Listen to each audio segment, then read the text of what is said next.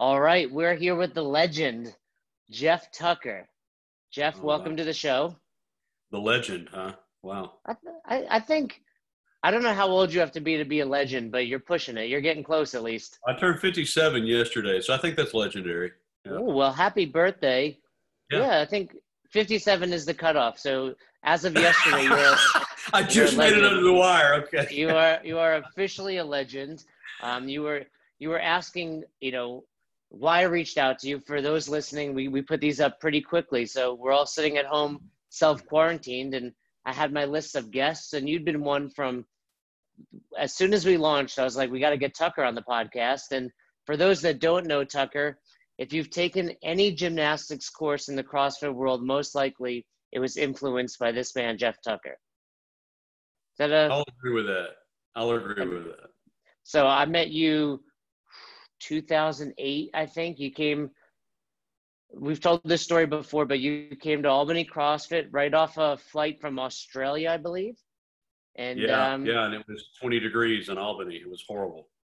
20, yes, for a Texan, for a Texan, it was, you know, a standard Albany day, but for you, pretty cold. And you've had a huge impact on my, not just CrossFit journey, but especially in the gymnastics world. And I know a lot of people listening, you know, they, we've had some of your best coaches like Chuck Bennington and uh, Pam on here. We've talked to, to Sean. So we've had some of your best coaches and coaching staff on here. And like, like good coaches, they give credit to you. So thank you for all you've done in the CrossFit space and in the gymnastics world. Well, I assure you, I'm a small part of it, and it's been my honor.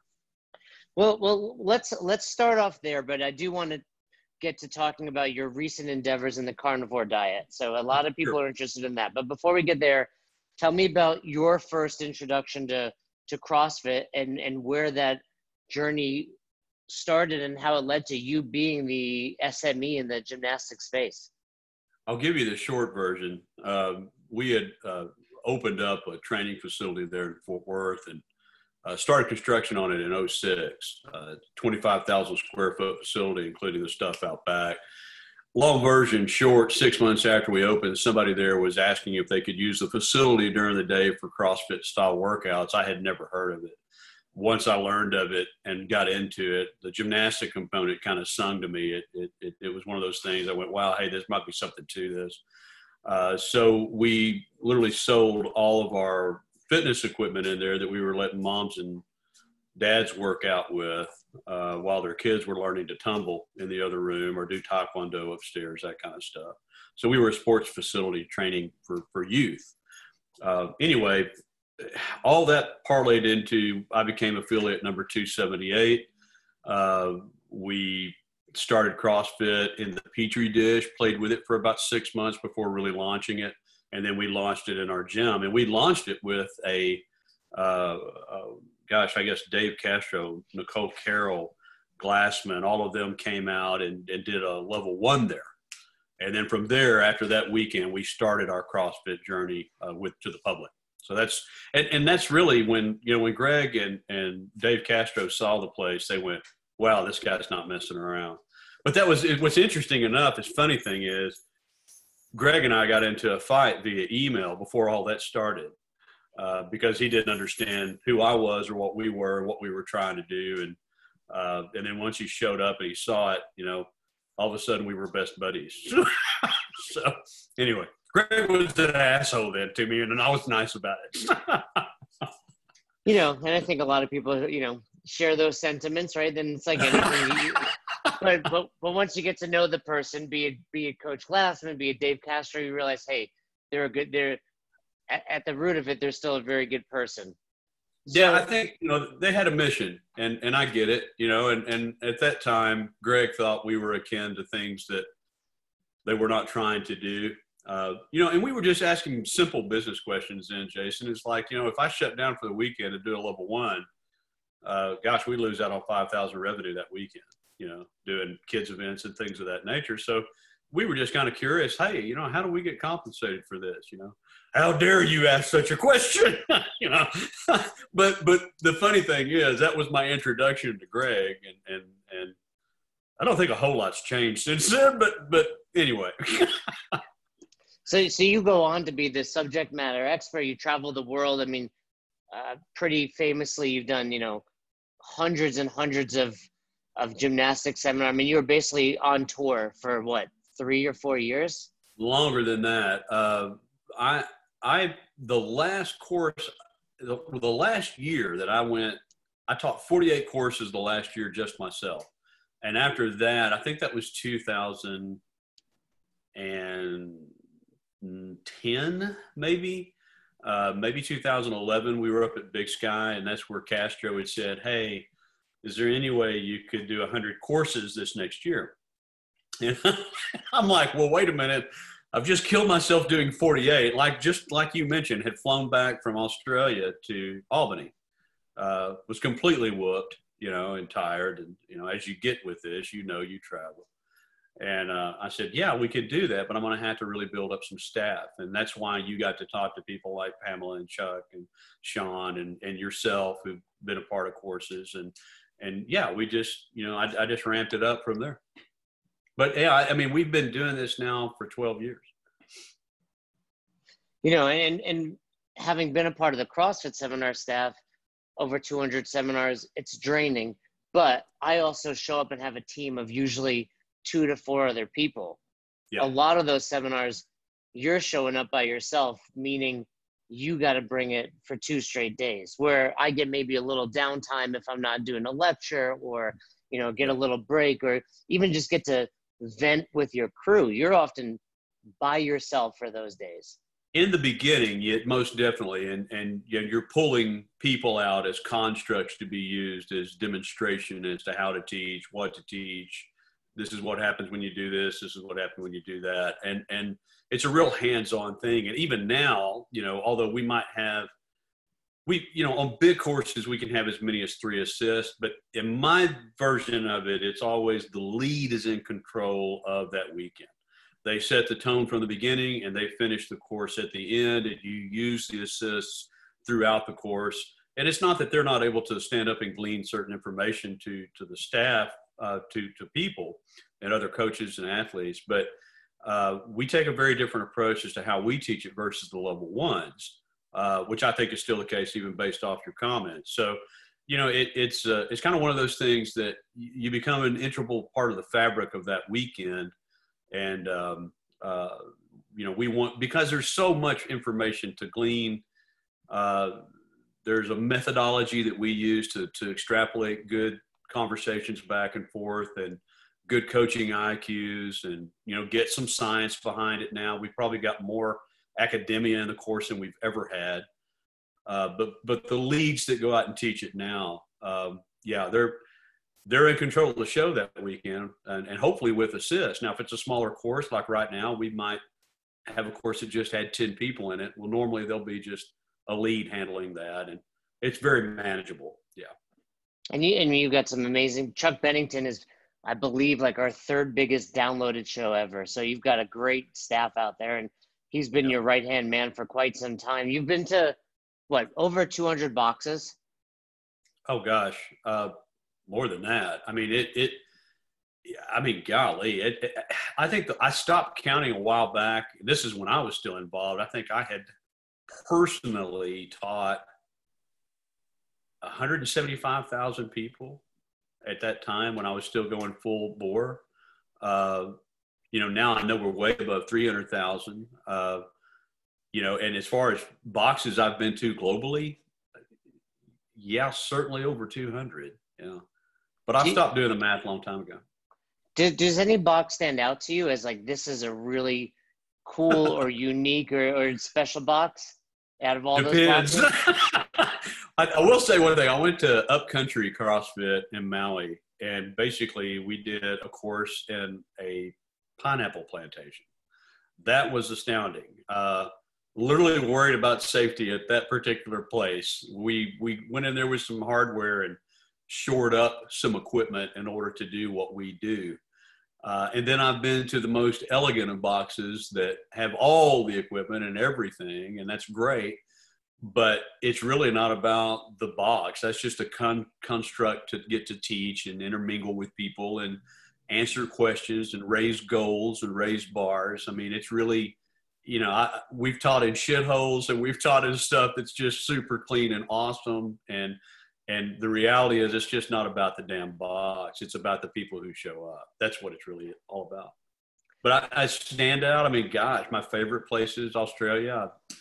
As a dream, as a kid, I just always wanted to go to Australia. And I remember in 09, I had told Lauren, uh, when Lauren and Greg were still married, I said, Hey, I'm going to Sydney to the uh, Olympic Training Center. We're going to do a course there.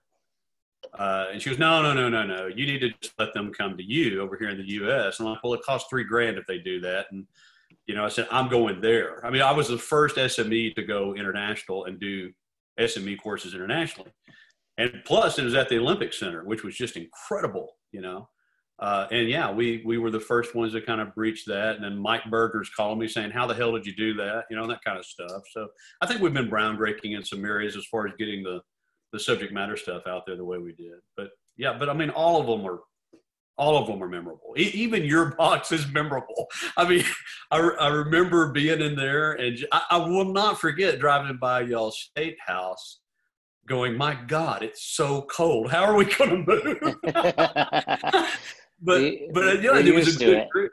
Well, I mean, and there's there's people there that I still talk with today. Uh, Steve Rako, who was military Navy guy, showed up there in Albany, and I still talk with him today. And that was that's a long time ago, you know. So yeah, I mean, oh nine. yeah, 10, you know, 11, 12 years ago, Steve from Maryland. Yeah, I mean, a, a bunch. You know, I look back in those pictures and I see. I mean, some of my former coaches, and you know, it's it's one of those things where you, the gymnastics course to me has always been the best. You know, and I had Coach Burgener on this podcast, so, but I will say, the gymnastics course to me has always been the most fun and the most applicable when it comes to CrossFit training. You know, sure, we want to clean and jerk and we want to snatch, but getting some of these athletes to understand how to control their body in space. I mean, there's a reason on the hierarchy, gymnastics is, you know, below weightlifting. Eh, I, I agree. I think it's more than that too, though. I think so many people have forgotten to get upside down. You know, they stopped being kids long ago, and so they stepped away from body movement of any kind. Uh, you know, let alone getting on rings, getting upside down, or walking on hands, or whatever. I mean, it, it's funny when when my friends ask me what I did for a living. I just said, "Oh, I teach handstands to adults." You know, and, and that was kind of a way of dumbing it down. But but it, it there's so many cues and so much information out there about what we do, and little tricks to help learn to to to maybe overcome a fear or, or, or find balance for the first time in a while you know, or maybe maybe you never had balance, maybe you never had spatial awareness, you know. So yeah, I think that's what makes it seem so uh, integral to everything. But yeah, Do you do you remember any one person in particular, like coming to your gymnastics seminar and just making such a huge change, or doing something they were afraid of, or something they never thought they could do, and Yeah. having an impact on you? lots of stories like that. That that that's kind of gosh, we don't have enough time for your podcast. I, but I'll. I remember one guy in Perth, Australia, was 72 years old, and he had just gotten accepted to medical school. And I said, "Man, I really want to be you when I grow up." And and he didn't move well. He had difficulty getting upside down. Lots of you know dents in the fender, if you will. Uh, the mileage was extensive, but yet he did everything that everybody else did that weekend.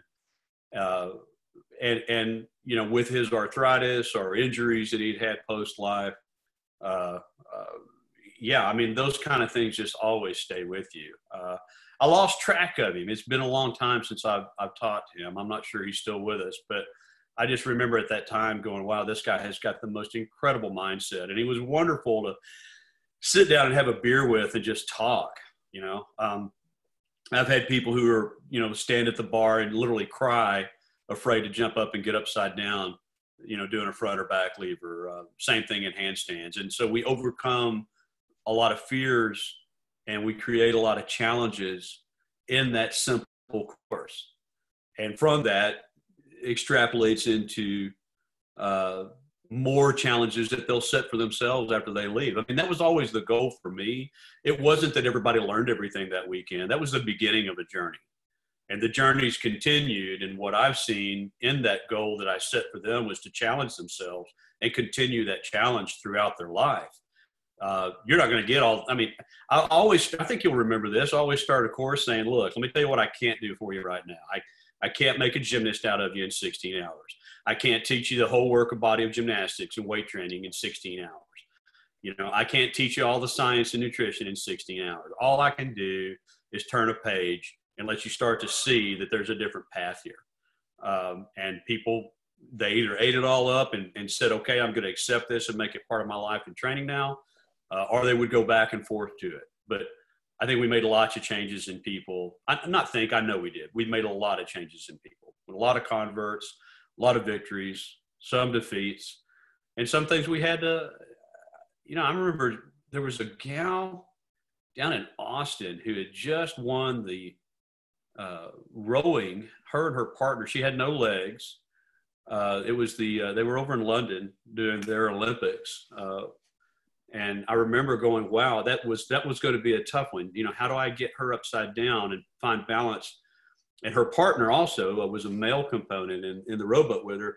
He had lost his right leg, you know, and, and just how am I, how, how am I going to do this? You know, and she'd also had, didn't have all of her fingers. She had stuck her hands through the placenta when she was developing as a, as a, as a fetus. And so she, you know, gripping things. I mean, I've had lots of challenges like that that stick out and, you know, those things are fun to overcome, but we found ways, you know, uh, gosh, even, uh, even Kyle Maynard, you know, just how am I going to get him upside down on a set of rings? He wants to do something that is going to be really challenging you know, and we would find the best ways that we could based off the situation we had.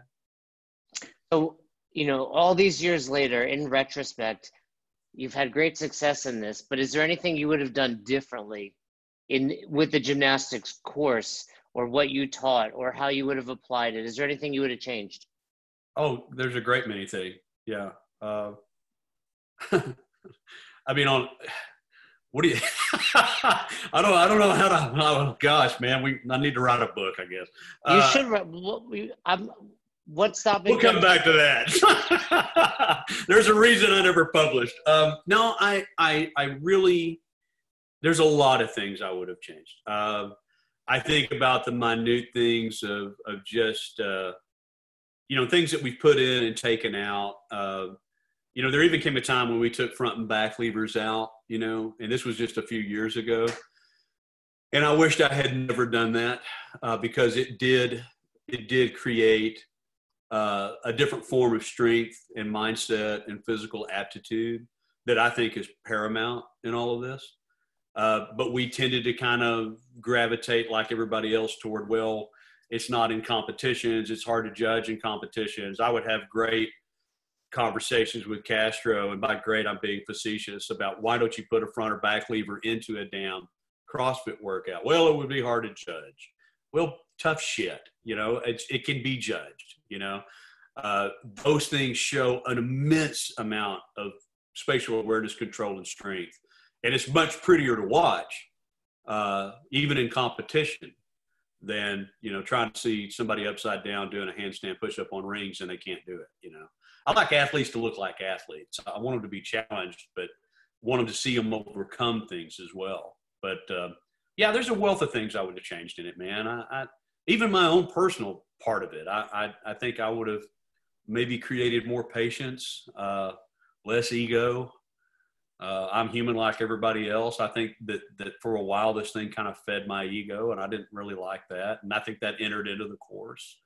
Uh, yeah, there's Shit, how much time you got?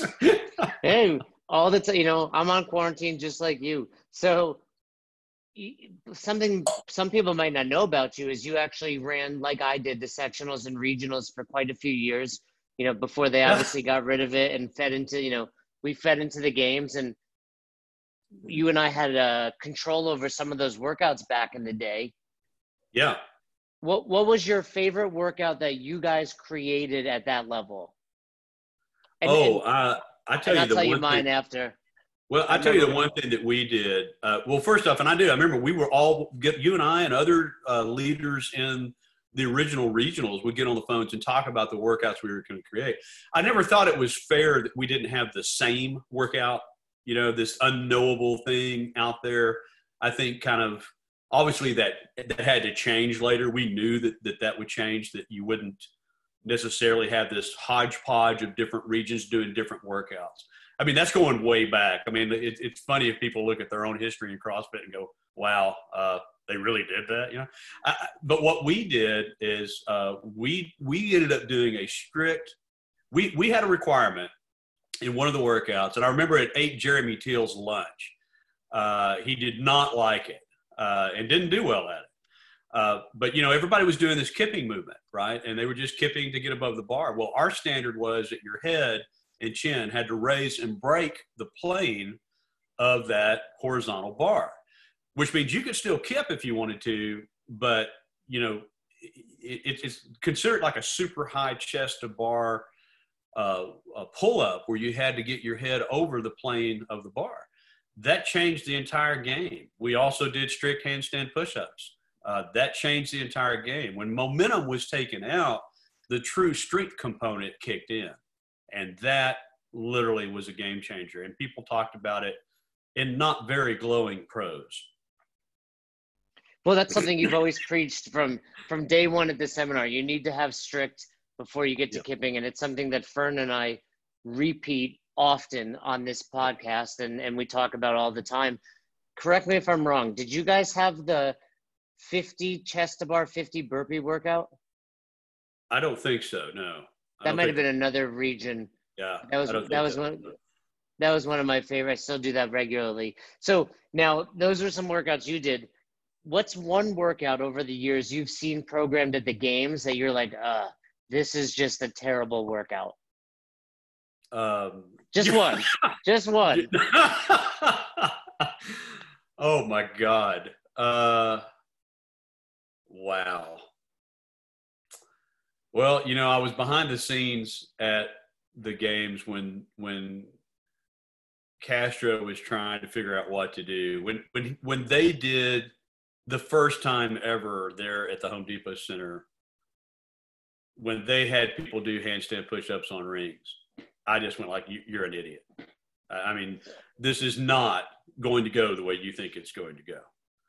Uh, uh, and I remember trying to argue for doing a walk across the floor on hands. That was before they had ever done a handstand walk. And Boz was completely against it. You know, he's like, no, no, no. And I'm like, well, why? You know, why? I said, at least there, they're going to get some distance, right?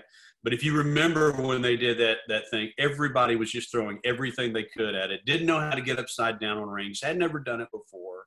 You know, this new thing that was thrown out there, and I I just thought that was a bunch of grandstanding crap. I didn't like it at all. And I didn't like being a part of it indirectly behind the scenes because I was in charge of logistics.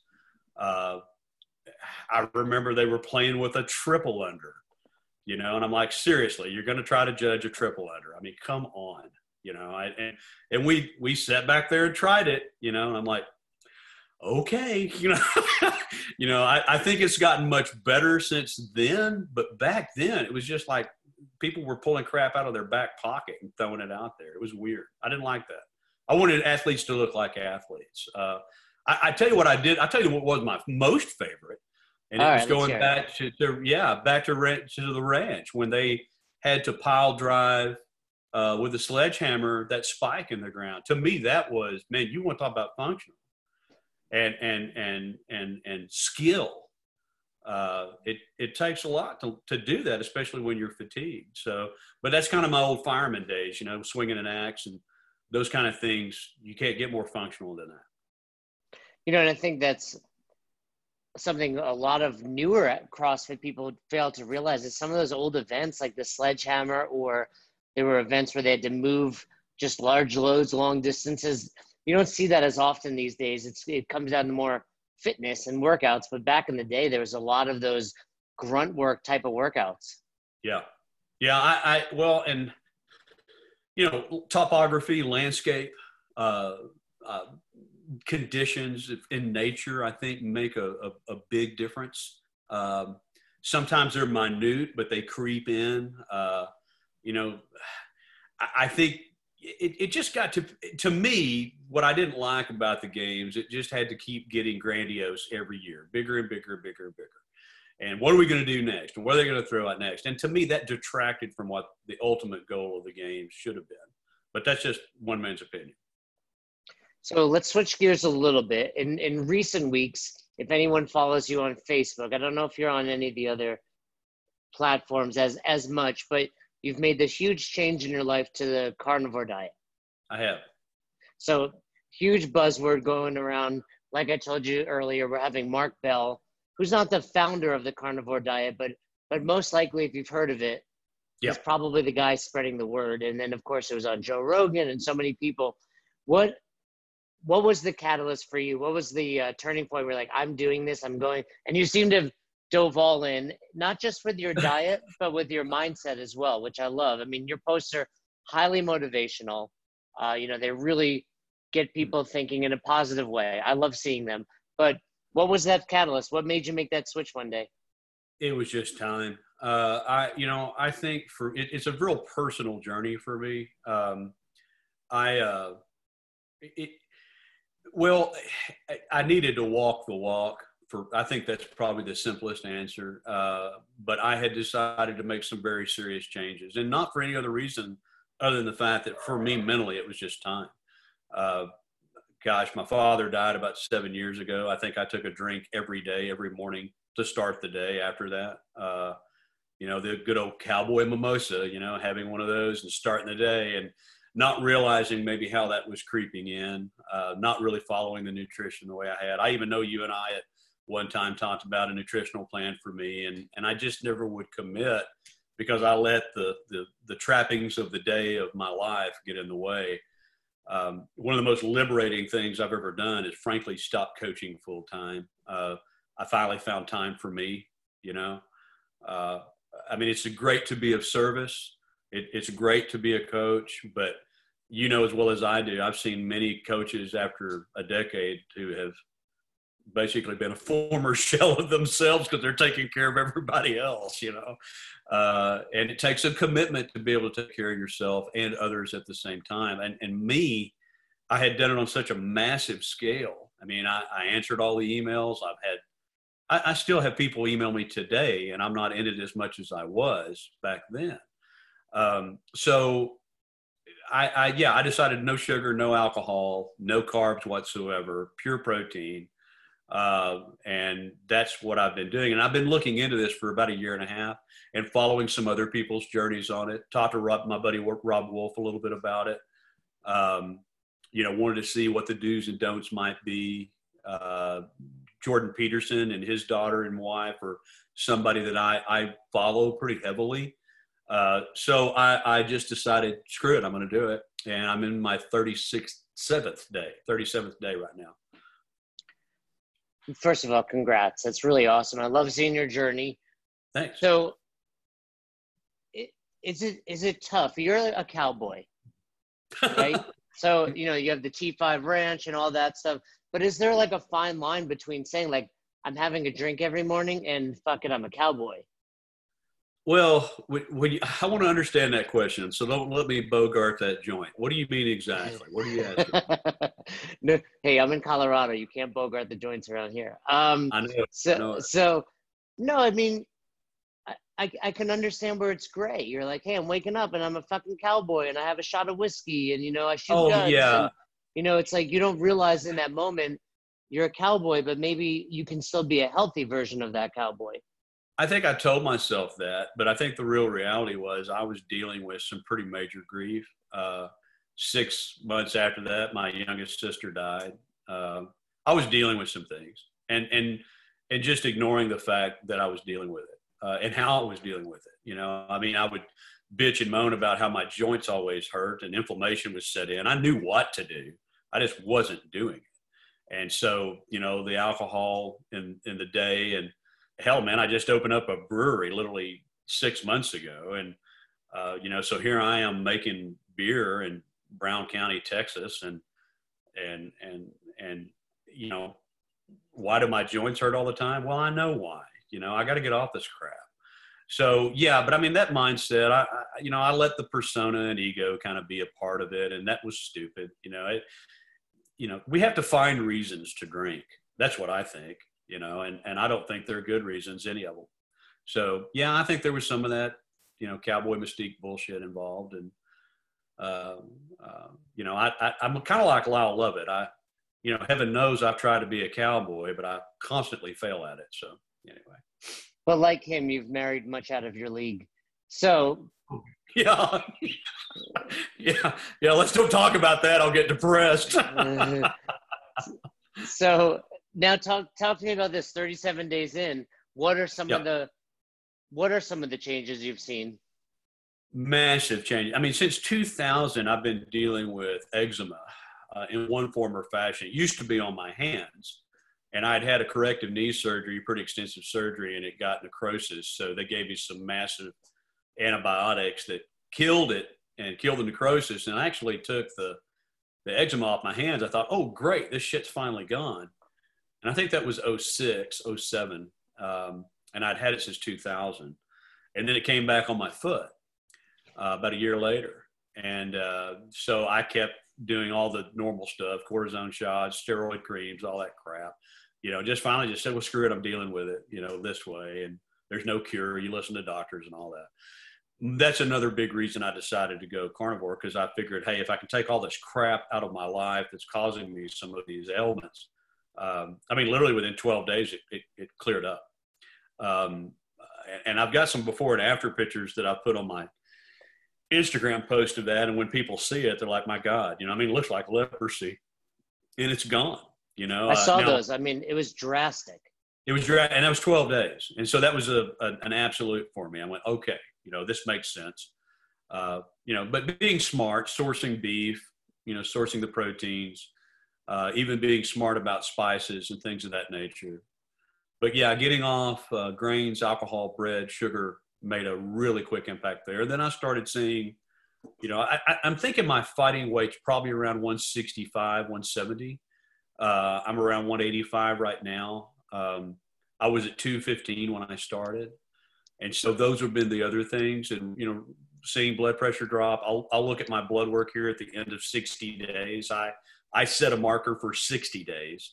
And so, you know, I've been seeing a lot of changes between that, uh, resting pulse rate, BP, all going down, uh, loss of weight, which is good and easy for the joints. But, you know, I still have arthritis in some areas, but the inflammation is pretty much gone. I, when I was a kid, I broke my back in two places. Uh, uh, when I was at the height of my gymnastic career, I didn't do it in gymnastics. Oddly enough, I did it rolling over in a dune buggy going too fast and and so you know even that inflammation has changed around that injury. Uh, so yeah i mean I'm, I'm you know i'm feeling so so much better. I just wished i'd have done it a lot sooner you know. So you, you mentioned 12 days. You saw a big difference. What would you tell people that are listening to this or they've you know maybe they listen to the episode with mark bell or just see something online? What's that minimum dose where they're like hey stick it out for this number of days and it'll be worth it. Because it's going to get hard right? And some people three four days in might get frustrated but to you what's the minimum number of days?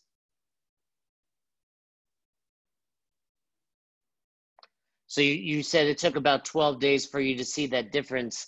Is that the minimum number of days? Like what would you encourage people to stick it out for?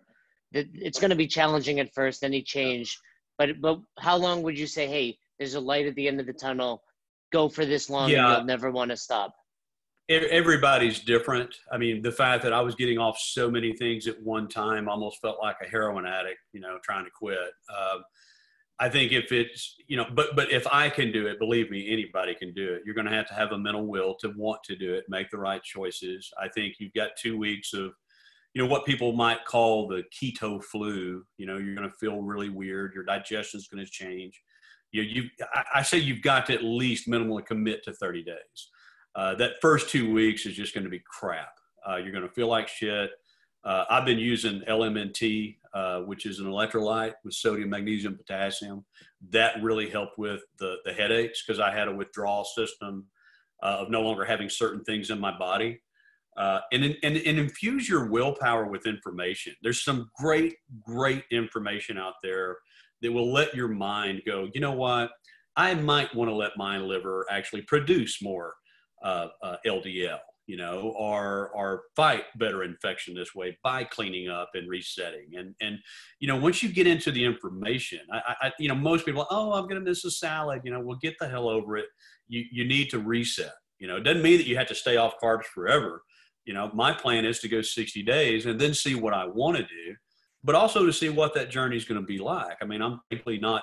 I don't think I'm experimenting on myself, but I'm certainly using factual information and data and I'm going to prove it out through blood work. So, I mean, I've got pre blood work, I'll have post blood work, I've got notes and journals that I'm making as I go along so I can report back to what happened over that time period. But yeah, I think they've got to give it a minimum of 30 days. And if you can do anything in 21 days, it's a habit.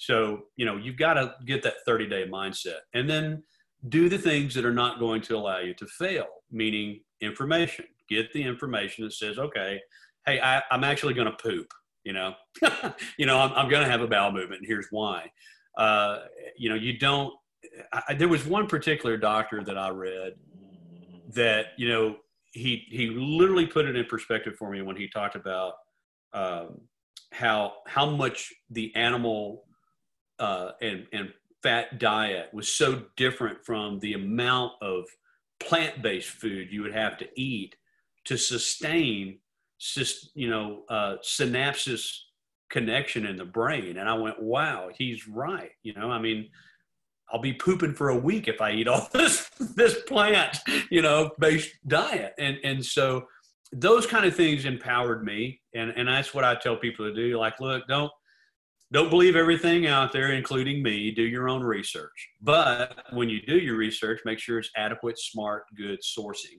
and then look at what's going on with people that you might trust and just ease into it you know uh, you know but i mean to get off of alcohol sugar especially alcohol i mean I, I don't think i had a problem but i certainly was drinking far more alcohol than i needed to it was just a part of daily life it was like putting on a shirt hey let's have a bottle of wine you know uh, hey uh, golly some whiskey sure sounds good right now you know and and and always having something like that paired with a meal you know, hey, let's have a great steak in this meal, and it really deserves a bottle of wine. And just taking that out made huge changes for me cognitively.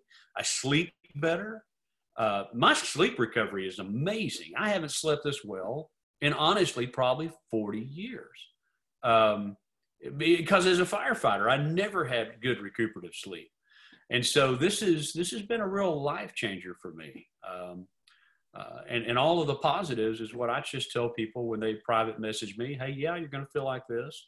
Uh, your digestion is going to get screwed up a little bit. If You're not me. Your blood work's different than mine. So, you know, get a doctor, check some stuff out, and, and be smart about the approach. But you'll see some changes in 30 days, significant changes. So, you know, you live on a ranch, you have access to meat, I'm sure.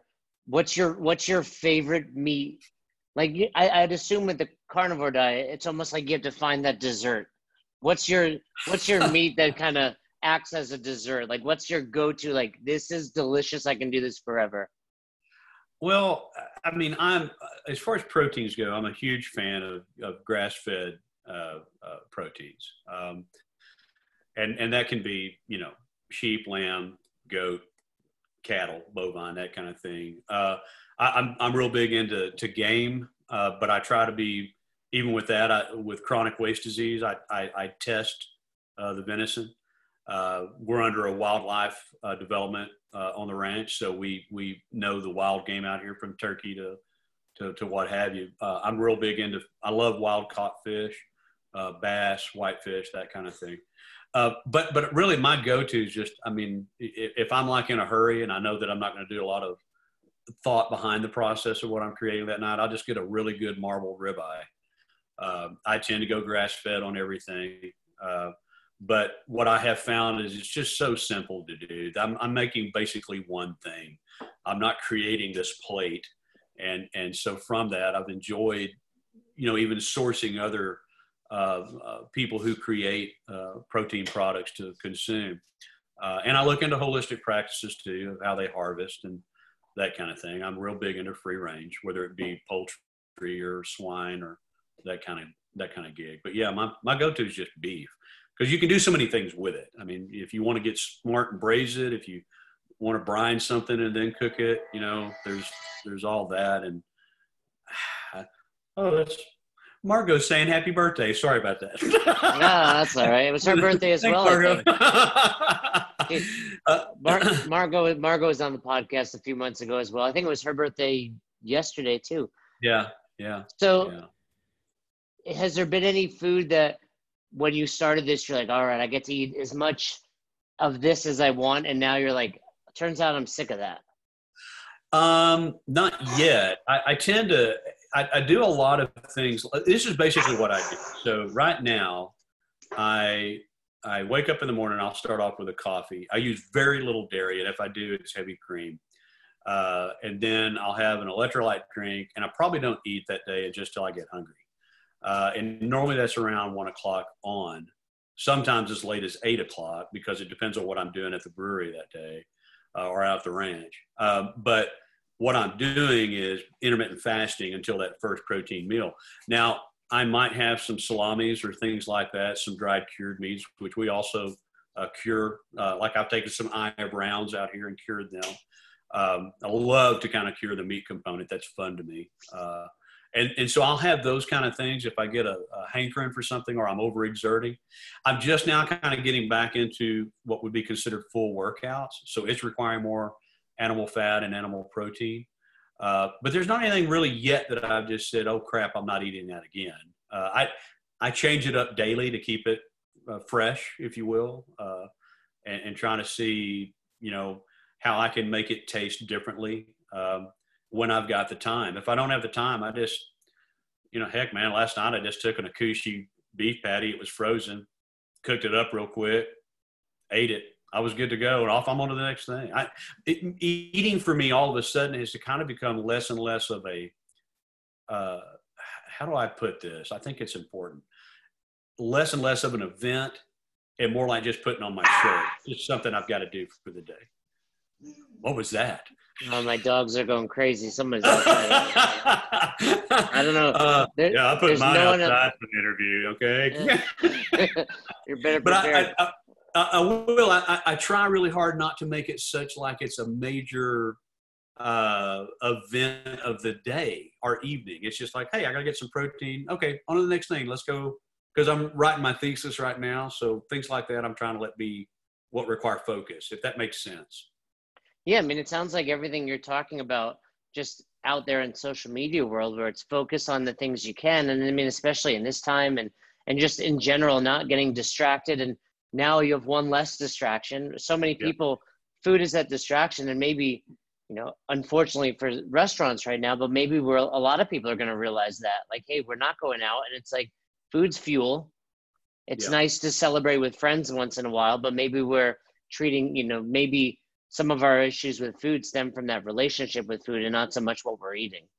Yeah, I think we tend to overcreate the relationship with food. And, and I get why. I mean, it's a very social thing. It's in the fabric of our DNA, I think, to do that. Even going back to when we sat around charred flesh of the campfire, you know, Cro-Magnon man, you know, or Neanderthals. I mean, that was, you know, it's part of our relationship even with fire is related to food. But I, I think um, for me, I've tried to make, I, I, am taking a bit more of a minimalistic approach to life. And so I, if I can get rid of any of those distractions, it certainly has been helpful. Getting rid of things like sugar, alcohol, carbs, all of that, to me, I've looked at as a distraction to the real goal at hand. Well, and that's one of the things that is appealing to me about the carnivore diet. And I've tested a little bit and it's, it's actually made me change some of the things I've been doing. I'm not full blown like you are, but it's kind of like the idea that we always hear this Steve Jobs and Mark Zuckerberg. They have one style of shirt. They go into the closet. They take it out every day. Same yeah. thing with this diet. It's like I, I think for a lot of people that, that idea of black and white is beneficial because it's like I can't eat this, I can't eat that. Less less brain power, like you're saying. Yeah, I, I, think so. And I, you know, if I could do anything, I probably would challenge you to, to, and, and I mean this in the kindest way. I would challenge you to take on 30 days and see what it's like and get a real report for yourself because I mean 30 days is nothing, especially for a guy like you. Uh, you know, I think the thing that I've noticed with a lot of people contacting me, because they, it, it's always amazing how many people come out of the woodwork when you do something like this, and it's great. You know, it's it's created some great conversations. Uh, but I've had a couple of, of boxes call me and they're like, "Hey, I've been really following what you're doing, and I applaud you." Uh, maybe because they knew me or met me, but uh, one in particular who knew me and and said, "Man, how are you doing this right now? Because I'm just dying here," you know, and and we broke down his body makeup, his size, his energy output, all of that. We got into it. And I said, man, you just got to up the volume of protein and fat that you're eating right now. And that changed everything for him. Uh, the other thing, too, is a lot of people get hung up on these pre workout drinks, these after workout drinks. And I'm probably pissing people off with that. But, you know, what I also did with that, that electrolyte, it's just a simple thing. And all it is is potassium, magnesium, and sodium. It's stuff that we need. And that's been a great, great help throughout the day on the intermittent fasting component, on the workout component, uh, on the mineral component. Uh, so, yeah, I think there's simple approaches here that can create a long lasting, good, positive result. Well, and I think a lot of what people are so impressed by with you is beyond just the nutrition. It's really just that complete change in mindset. So it's it's and it's awesome to see if, uh, from afar. Once this social social distancing is over, I will take a full go at it. But the challenge right now is just getting groceries. So, you know, and, and, and, I guarantee you there's a source where you're at. I guarantee it. I guarantee there's a source, even by door. You know, this, and that's interesting, man. I mean, I've even had to get my head around that because, you know, f- for me, the social distancing has happened here. Uh, uh, and and it means that I had to. I think it's far easier than I thought it was going to be originally. But even if it means going to wild game, I've got that capability as well. Uh, so I'm not a prepper or anything, but I tend to be prepared. And and so you know, I looked at that, and there might be some. You know, if I'm just drinking coffee black, well, okay, I'm drinking coffee black. Big deal. You know, uh, we we get too caught up. Uh, and and these things we think we must have, uh, you know, and, and we don't need them. I mean, I like I said, I'm taking a pretty minimalistic approach, but I think the social distancing probably is a damn good thing. hey, I, have I've said it. A, I'm enjoying it a little bit, and B, it wasn't really that much different than my everyday life. So, yeah, you know, I was, I was one small tweak away from being in self quarantine all the time. Well, I heard. I, I, tell you what, I've been watching a lot of my friends who, of course, I was a box owner for over ten years. Uh, I get that. Uh, I've been watching a lot of them struggle with, you know, what to do, how to be proactive or reactive. And listen, I get it, you know. And there's so, God, the internet has done one thing. Everybody's got an opinion, uh, and and conspiracy theory or what have you. But you have to you have to wade through so much and filter so much today to, to, to figure out what is the best step. And I finally just got to the point where I'm like, well, hey, do what's best for you. If you're doing what's best for you, you might do what's best for others too. So watching people close boxes, I think what's wrong with erring on the side of safety? What's wrong with saying, hey, yeah, maybe you can say I overreacted later, but you know, maybe you, maybe it will be that I didn't, you know, I'd rather overreact than underreact. And, and it's been hard to watch that. And, and, and, even as our own business, I mean, we are sitting here right now, today, uh, after this interview. I have meetings to set up about what are going to be our constructs going forward, especially after the announcement nationally yesterday.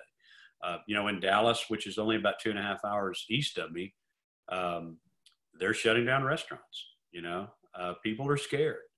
Um, you know, we can all debate gosh, the information about that, but I think empirical evidence is around us.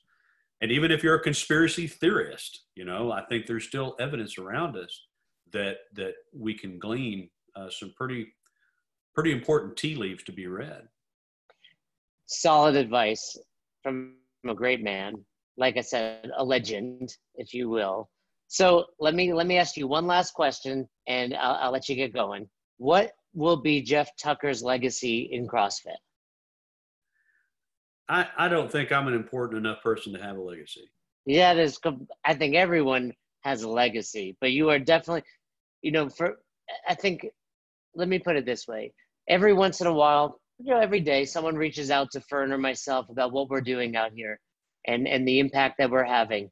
And let me tell you, whether or not you're getting those messages still to this day, you impacted me, who's impacted thousands of people. So I disagree with you. It's the first thing I've disagreed with you on. You do have a you do have an important legacy.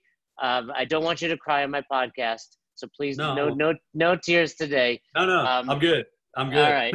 So, but you do well, have a legacy. I, let me respond to that. I, I, I, maybe what I mean to say is I don't think I'm important enough to be considered legacy status. I, I here's the thing, Jason. I know you've heard me say this before. Um, I really, I am trying to aspire to one thing throughout my life. Sometimes I have done incredibly well at it.